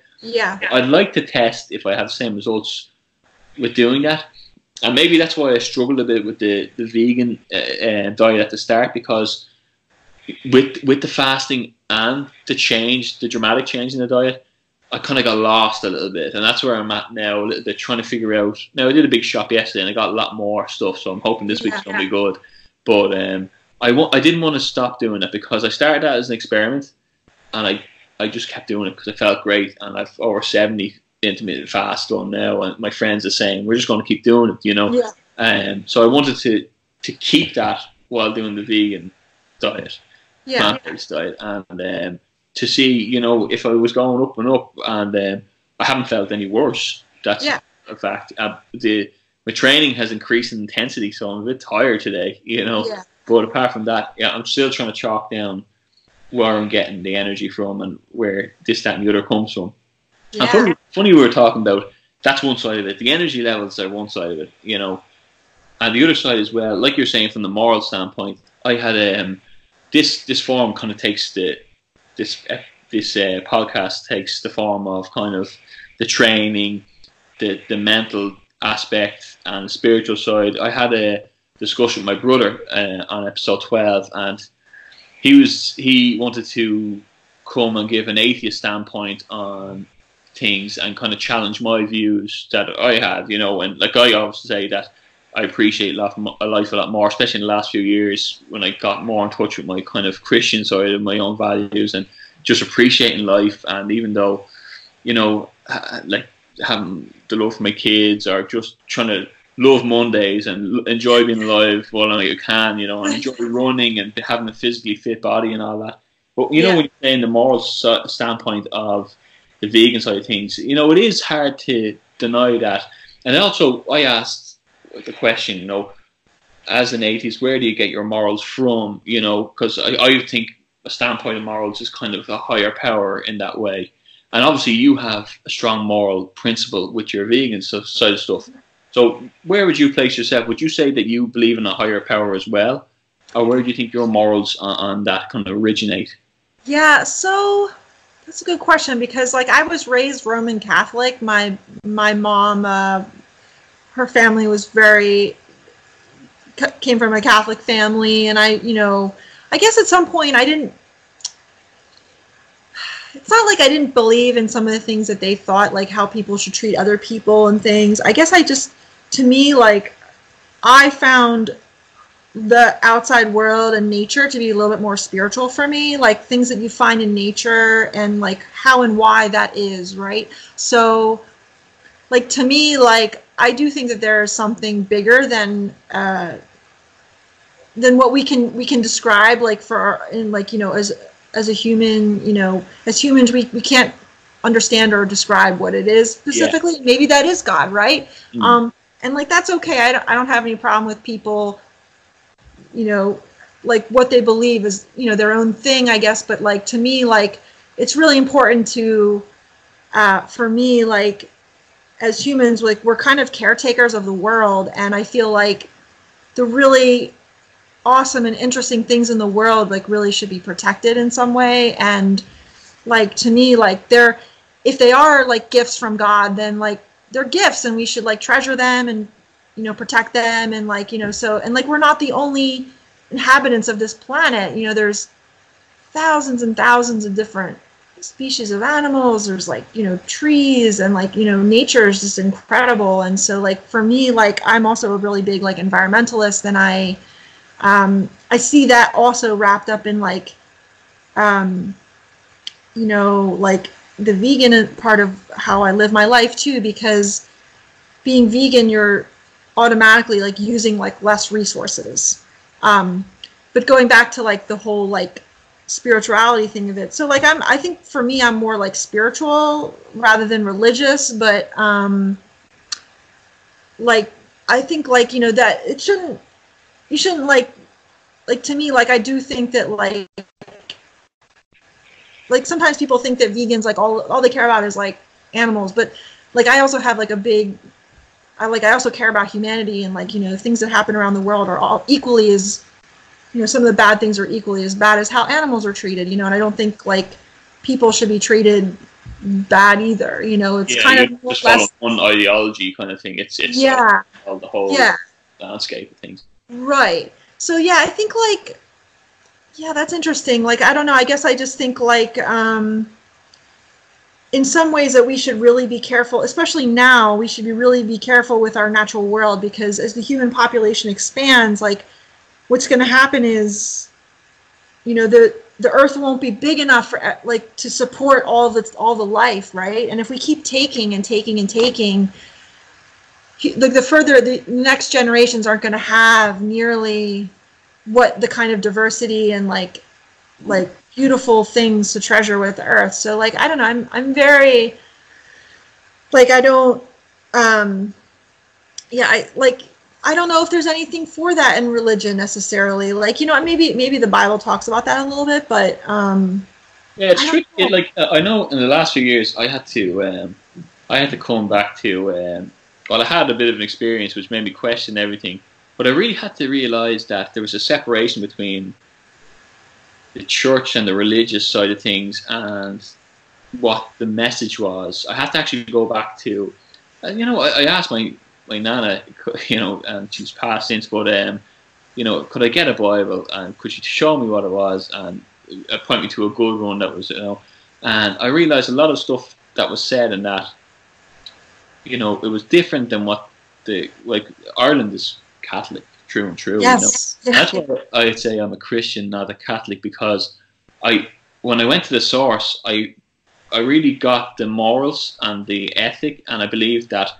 even you know um, where Jesus was saying, you know, you don't have to go to mass, and all, but they don't, you know, a lot of stuff is held, is held out. So when I dug into, then I wanted to know the evidence of this. I wanted to know where this come from, how realistic it is, and really my whole belief system built from a Christian side of things, which was which is very similar along the lines of you know looking after other people and looking after yourself, and it's he adds the extra thing of even not holding a grudge on your enemy as well, and then kind of them frontiers. And I think that as well, the vegan thing as well. I think you know, like you're saying, you know, we do have to look after e- ourselves uh, as a human race, but also the animals and the plants and the life. Like you said, you know, because if we don't, you know, we're doing at the moment where we're destroying a lot of stuff, you know, and it's great. I, I do often see, you know, I think it's great where um, see these new technologies for cleaning the, the sea, and, and they're they're coming with great ideas, and at least there are people out there that are putting that into good use, and it's great to see as well, you know. And yeah, it's nice hearing that standpoint from, uh, like you obviously, to, to that's what, what I'm going back to saying that you kind of act out what you believe, and you know it's when you do follow a diet like that in a way, no, I don't know if I can, you know, I'm still in early days of it and all that, yeah. but it's great that, you know, to see people doing it for them good reasons, you know, positive reasons as well, you know.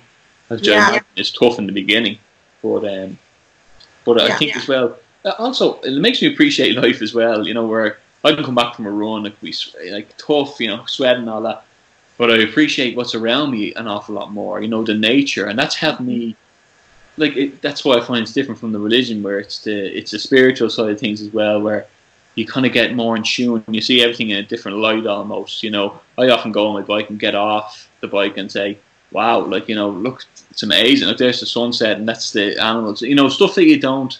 I think fitness and training and exercise helps you with that because it gets you out there into yeah the outdoor world because we're so contained in the indoor world now. And I often say from work to the car to the room to the house.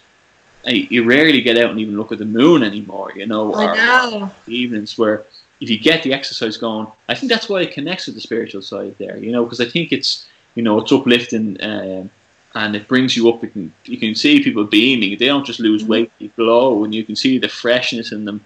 And obviously that ties into releasing the chemicals in your brain. It gives you great mental health, and it's all. Right. That's why I think the tree like I was obviously, uh, my mantra used to be to be physically and mentally ready for the world, but I did definitely add in the spiritual side of it because I think, you know, it's definitely a health thing. You see when you know you put on your favorite music for exercise even, and you know you have a reaction, and it's it's where is that reaction coming from? You know, your spirit is being lifted. They, they reckon you can run like I think it's like seventeen percent further with music, you know, that gets you going, you know. So I definitely think there's substance there in that in that side of it. And I think it's worth incorporating to get the mm-hmm. three things health. And obviously diet, like we're talking about today, is key, you know, for right. for, for three of them aspects, but especially we're talking about you as a pro athlete on the training side of things, you know. Yeah. So I think it's great tying it in. And also, I wanted to ask you about, you know, it's probably a two part question, it could be three part. You know, when you do running, especially when you start out, or I'm just going to take running as an example. Yeah. You know, the physical side of it you see is the weight fall off, or your cardiovascular health getting better. Um, and then a mental side of things, and you're out, you're getting the fresh air. You know, obviously your confidence is getting higher if then you're having them results.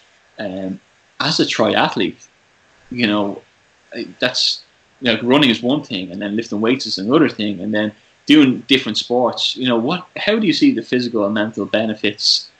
Can you can you kind of see in you, you know, what benefits you're pulling out of them as opposed to if you aren't doing it or someone who's not doing it?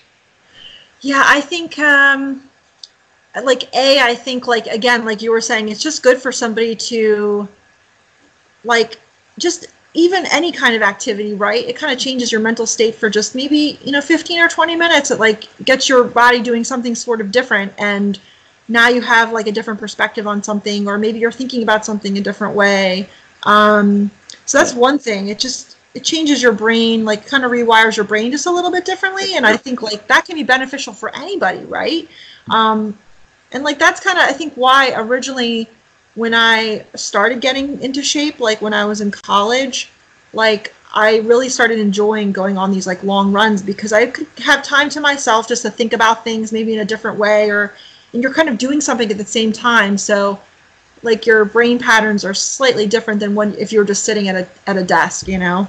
Yeah. Um, so that's one thing I think, and then you know, yeah, I think like t- for me, like um, it was a like what I was doing also gave me like a lot of confidence. So you know, whether it was what I was doing at work or you know with my friends or something or my family, like you know, um, I definitely got a more a lot more confidence in myself. And maybe it's just because like over time when you're training and you're getting ready for a goal race or something, maybe it's just the empowerment of like knowing that you got through the training and and you did the you did what you're supposed to do and you made maybe you you know made your goal or you at least tried and like now you have a better feeling about yourself that hey you know what if i did put time and energy into something then i can accomplish it so like I think that there's that that like side of it where, you know, some people might think they're, you know, even even older people like they think, oh, I could never do that. Well,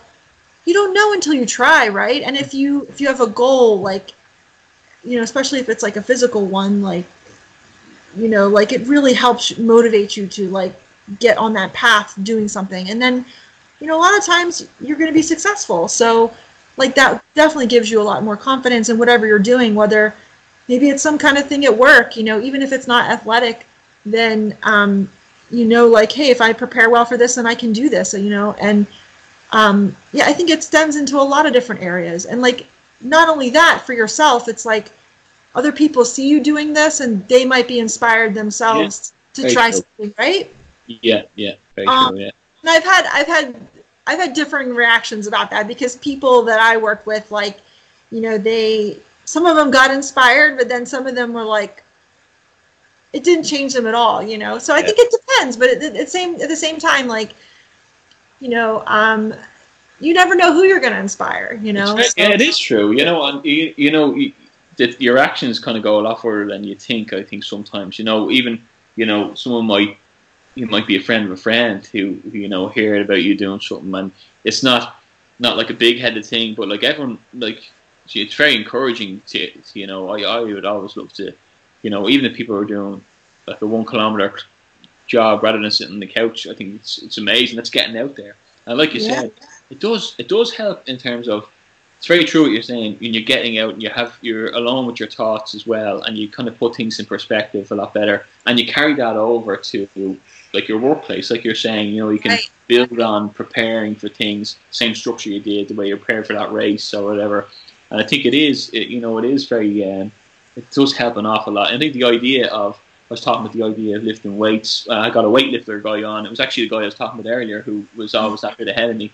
And uh, yeah. he was in the gym first. And uh, so um, his name is Jimmy, actually, which is quite uh, ironic. But um, what we said is that like the idea there, you know, the psychology is you're kind of developing yourself, you know, and it, you, it's not just a physical thing, but you're incorporating into your working out as well, or else your your working out is incorporated into your work, you know, as well. I think that it's, you know, one, especially what I love about the trail running is you're around nature a lot more. Yeah. I, you don't need like I, I'd often take the earphones just going around here and the concrete, but I don't do that for the trail runs, and Right. you can appreciate it, and then you can sort out a lot of stuff. And even likes of the podcast, I might come up with, oh, I'm going to get that person on, or I'm going to do this, and you know, you get that time that you don't get when you're working or you're at home being distracted by the TV or by the phone, Mhm. where you don't get to think these things through. Uh, the exercise, I think it's hugely understated, but it helps an awful lot that way, doesn't it? Right. Yeah, I, yeah, and it doesn't have to be like you know you don't have to be trained. You don't even have to be training for anything. You could just go for a hike or something. You know, Yeah. like, and I I think like uh, for me especially like I find um, even time just away from you know like screens and things like that. You're just like you know maybe listening to the wind or the birds or like to me that's really like recharging for me. And I you know I, I have like a much deeper appreciation for you know things that I have in my life that make life comfortable. Like you know even if you're you know if you're doing like a long run or something you're like wow this is so hard. And Yeah, yeah, when you're done with it you're like you know gosh you know it's really nice just to sit down right yeah, yeah. and you, yeah you just develop like appreciations for things that maybe you wouldn't even have noticed before Yeah. so i think that's another like really cool perspective um and and like if you're if you're if this becomes like more of a lifestyle like you can have a lot of like health benefits from from exercise you know i mean there's there's countless things that like are so much better you know the basic longevity of life. You know, yeah obviously your your organs are being not, not being pushed, but they're being used to Yeah. and they're being exercised and all. You know, but it, Yeah. it is a great motivation. You know, even it, yeah, you, you you don't have to go far to look up benefits or reasons to get out there. You know, Right. like I often say, you know, we're supposed to do thirty minutes. They recommend at least thirty minutes every day, and that's at least. yeah I know some people who do, like you know, they might do a yoga class once a week. You know, right and I, I'm not putting them down because fair play to them getting out and doing it. But you know, we, we, we tend to forget and we put exercise in the back burner like it's a secondary thing, or you know, but really it should be. Uh, my friend's a boxer, and he says, you know, it should become before, before work. You know what I mean? You you should make sure you get that done because we're so terrified of missing work schedules or missing this, that, mm-hmm. or the other. But you know, really, you know, your health is your wealth, like they say. And I know that's an old kind of cheap, yeah saying, but like, that's so true though it's Yeah. so true most people don't don't think about it and you know in our country like there's so much money that's spent on healthcare and like you know medicine and like you could you could spend so much money on drugs and therapies and stuff but if, if you just went out and like exercised yeah, you know like you said 30 minutes a day you know it doesn't take that much it doesn't. like you could you could like not have a lot of problems you know like Yeah, you- and you know it's it's true, and we're we're very kind of cautious about the exercise industry as well. And like I went and my my mother said to me the other day, um, you know, I want to get into jogging or walking, you know, and I said, yeah. And she goes, will you come to the to the shop with me and you can pick out runners that you think would be good or that. And I thought it was great, and um, but you know, when we're looking at the price point of the runners and all that, and they weren't that expensive, but it's funny, and even I can do it sometimes when we're- going out to get training tops or something like that. You kind of standoffish a bit, like, oh, should I get them or should I not? But that night you might go and spend that same money on a takeaway and not think twice about it. You know, exactly a night out, people would often, you know, just throw money at it, and that like once every few months, if you need a new top or a new pair of runners, we're so Yeah. you know, sh- oh, should I be doing that? We're kind of justifying our heads, but like really, Yeah. you know, I'm not saying you have to go out and get the best of everything, but just to get the basic kit that will really Yeah. help you and you know push you forward. Like I, I had terrible problems with my shin splints initially, and I wanted to get runners that were more cushioned. And when I, I was kind of like, will I justify them or not? I think they were Adidas Boost, what they were called, and they're a lot less impactful. And uh, geez, the best purchase ever made. You know, now I'm flat out running in them, and like I haven't had shin problems. Now I did go to a physio as well to help it along, but they definitely helped a huge amount. yeah But we really should prioritize it more and not just the physical side, but the diet side as well. And that's kind of why I thought it'd be very important to talk to you as well, because I know as someone who's doing it ten years, you'd have a lot of experience with that diet side on the vegan side of things as well. Yeah. You know? Exactly. Yeah. So, like, you know, I'm I'm probably like 11 and a half years into this, uh, being vegan, and so like, you know, to me, like I said, like it's um, to me, this is like I look at other foods that aren't vegan, and I just it's like almost like they're not even food. Like it's Yeah. not. It's like you know you're looking at a pile of rocks or something. It's kind of like at this point where it's so ingrained, you know, and I kind of know at this point like where I can get most things. It's the hard part is when you're like for me is like when you're traveling like you know say you've gone to a different city or something and generally like um, now with like you know smartphones and stuff there's very easy to find like Yeah. places where you can eat as a vegan but if you go to like a really small town or um, i also like to travel you know different parts of the world too so like you know but but that's like kind of the fun of it to me is like figuring out where i can get things because like almost everywhere you can find something. I mean there's a couple places i've been where it's been like absolutely the worst for food and like you end up eating like maybe things that aren't like necessarily the most healthiest but you know like um or end up you end up eating like a ton of something that you know that's vegan that you know you don't want to eat like a ton ton of or whatever i don't know. But um but yeah i mean there's a big part about it just to be prepared you know like if you're going to go to somebody's house where you know that there might they're probably not going to have vegan food well then you could bring something that maybe like you've made that's vegan that like to share and maybe they'll like it too so Yeah, you know. sure. And you probably do find, no, you, you find it. It's like a stigma almost as well as some people, isn't it? Like, um, I'm, yeah like, I'm only a few weeks into it. but People are kind of like, yeah and there's some people that don't even tell. You know, um, it's kind of like they wouldn't get it. I don't know if they get it or not, but it's, yeah you know, they're set in their ways. You know, maybe older Yeah. people are maybe like that, and that's probably the wrong way of thinking about it as well. Um, but It it, like I said, I'm sure you've come across a lot of um, people. You know, when you said, "Oh no, I'm vegan, I'm going to eat this or whatever," who are kind of looking at you with two heads, kind of almost. Yeah, and then you know there are some foods where people are still like, "What is that?" or they don't know. But but like, I think it's also a matter of like how open you are too. In general, like, are you open to like different ideas, or hey, you know, like maybe I'll try something new for myself. You know, like there's a lot of people who just are very walled off from that. So to me, like you know, I'm I'm kind of a person who like I don't necessarily like push my views on people, but if they ask me, I totally tell them and you know, I share the information I have, and some people are like very dismissive, and um, they don't. They they sometimes they might not even believe what you're saying, and then I'll say, we'll say, hey, like watch this video, and then they'll say, oh, well, that that only happens in one place at one place, and I'm like, no, this is like an industry norm that this is happening, and so, you know, there so there are people who are very like they they just want to. They, they're just so happy with the way things are, you Yeah. know that Yeah, but for me like i don't know i feel like a lot of, of who i am is like somebody that if i'm not happy with the way things are going like i'm very apt to like trying to make them for the better if it's not going well or um yeah. So i think it's it's like a mindset right? Like um like to me like to me like there's absolutely no reason why no anybody would would not be vegan.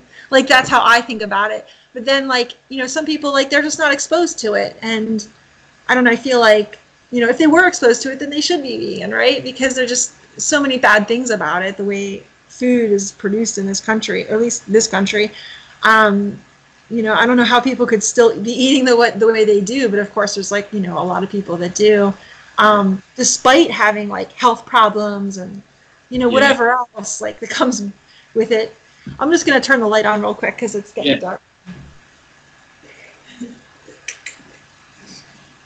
Yeah. Also, it's funny you said different countries because, um, you know, I was looking, I was talking to my father earlier on. I was telling him I was doing, you know, trying out the vegan thing, and he, he was saying um, we're talking about different countries and different diets and how they Right. developed. And I was trying to get down to the source of how we began to eat meat and uh, trying to trace it back along. And then you come to the likes of talking to the guy from France the other day, and then thinking about them eating insects and frogs and all. I was like, was that a gluttony thing or what was going on there? And he was kind of saying, well, no, like I think when the Germans kind of invaded them years ago, you know they ha- they were eating whatever they could get their hands on almost. And it's, Yeah. it's funny tracing stuff back and seeing you know where people's diets come from or you know what we should be eating or whatever. And even the words omnivore and it's looking at you know omni I think means any or every and vor means to eat and it's from Yeah. Latin and it's kind of just you know where it was just just eat whatever you can almost you know because Mhm. Insects and frogs and surely they're not to be eaten you know But Yeah. then in different countries they think oh it's fine you know Right. I mean, you know, if you take a look at some of the things they eat in like China, I mean, in some in some places in China, it's it's acceptable to eat dogs, and like in this country, you know, if you kill a dog, that's animal cruelty. You could get thrown in jail for that, and it's just it's mind-boggling to me that it's just basically a matter of like what species the the animal is that Yeah. Affords them like the, basically no legal rights versus being like protected under the law. Yeah, where's the, how do we draw the line? Is it is it culture based? Is it what you know in terms of that? But also, I also want to know, kind of, you know, you as an athlete now, after doing all your runs and Ironmans and everything like that, is there a goal now you have you're still setting for yourself, or are you just trying to keep going as long as you can? Um, Yeah, that's a good question because I've been doing this so long now. So, um, the reason why I became a professional was because I really wanted to see, like, you know, if I put like a lot more time into my training and racing, like how much faster, you know, I could be, or like, you know, um, uh, it was more or less like kind of an experiment. I mean, obviously, um, you can do that as an amateur, but I also cut back on like some of my work time too. So I put more time into my training um, rather than work. And and you know I'm an older person too, so like um, there might be like some physiological things like for you know that age factors into like you know how I respond to the training, and it's it's been very hard.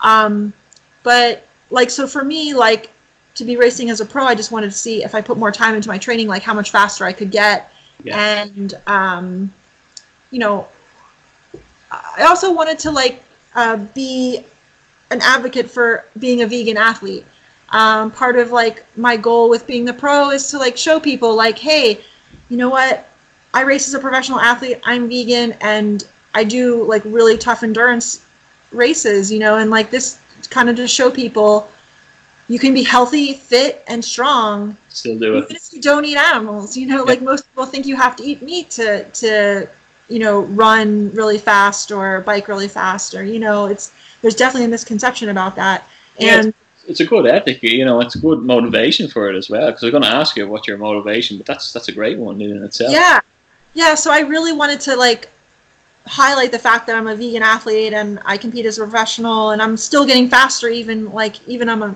slightly older like athlete at this point um and yeah so i th- that's been a goal of mine and then um yeah i mean like i have some i have some races that i do that i have like time you know i set goals like time wise like if i run like a half marathon or something i you know i have like things that i try to do like time wise i mean of course like it's hard to it's hard to do a race where you know if the conditions are different for the race or if it's you know hilly or flat you know to, to have time goals but yeah i have some time goals sometimes like with different races i do but but mostly i just try to get better and um, you know try to like this year especially i've put a lot more time into um, just resting and fueling myself the right way Yeah. just to support the fact that i want to like get faster in my racing because my body like being an older athlete like it doesn't recover the same way like a younger person does so I think Yeah. sports science probably helps an awful lot in the last few years as well, hasn't it? With, with fueling and resting, and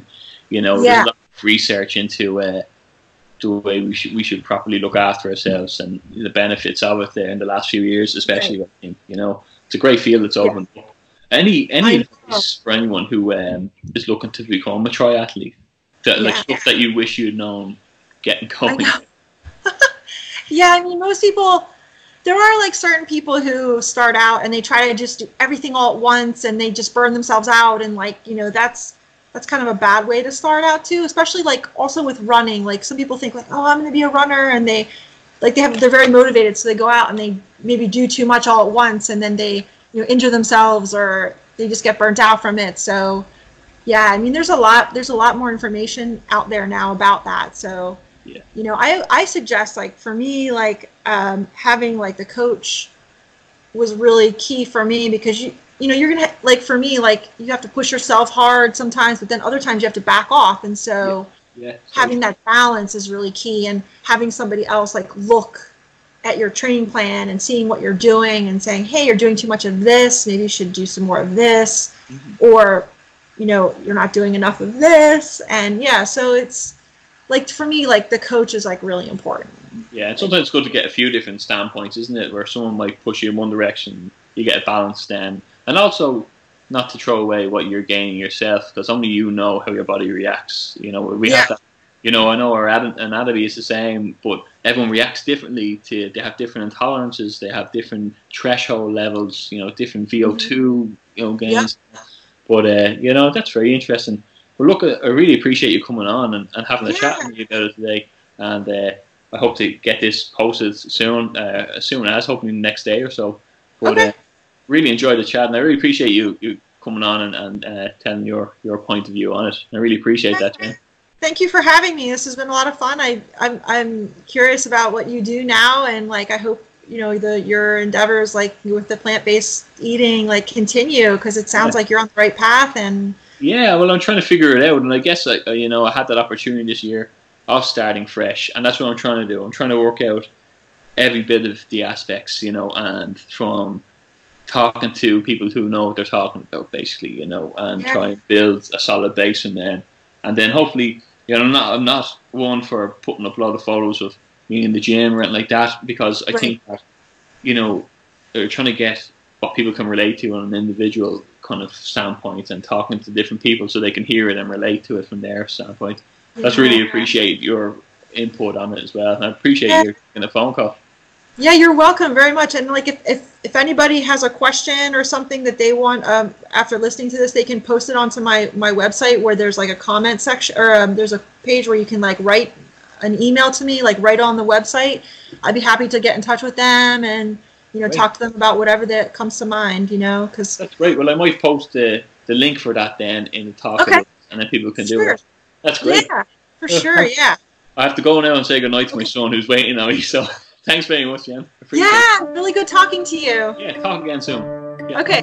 Thank you. Bye.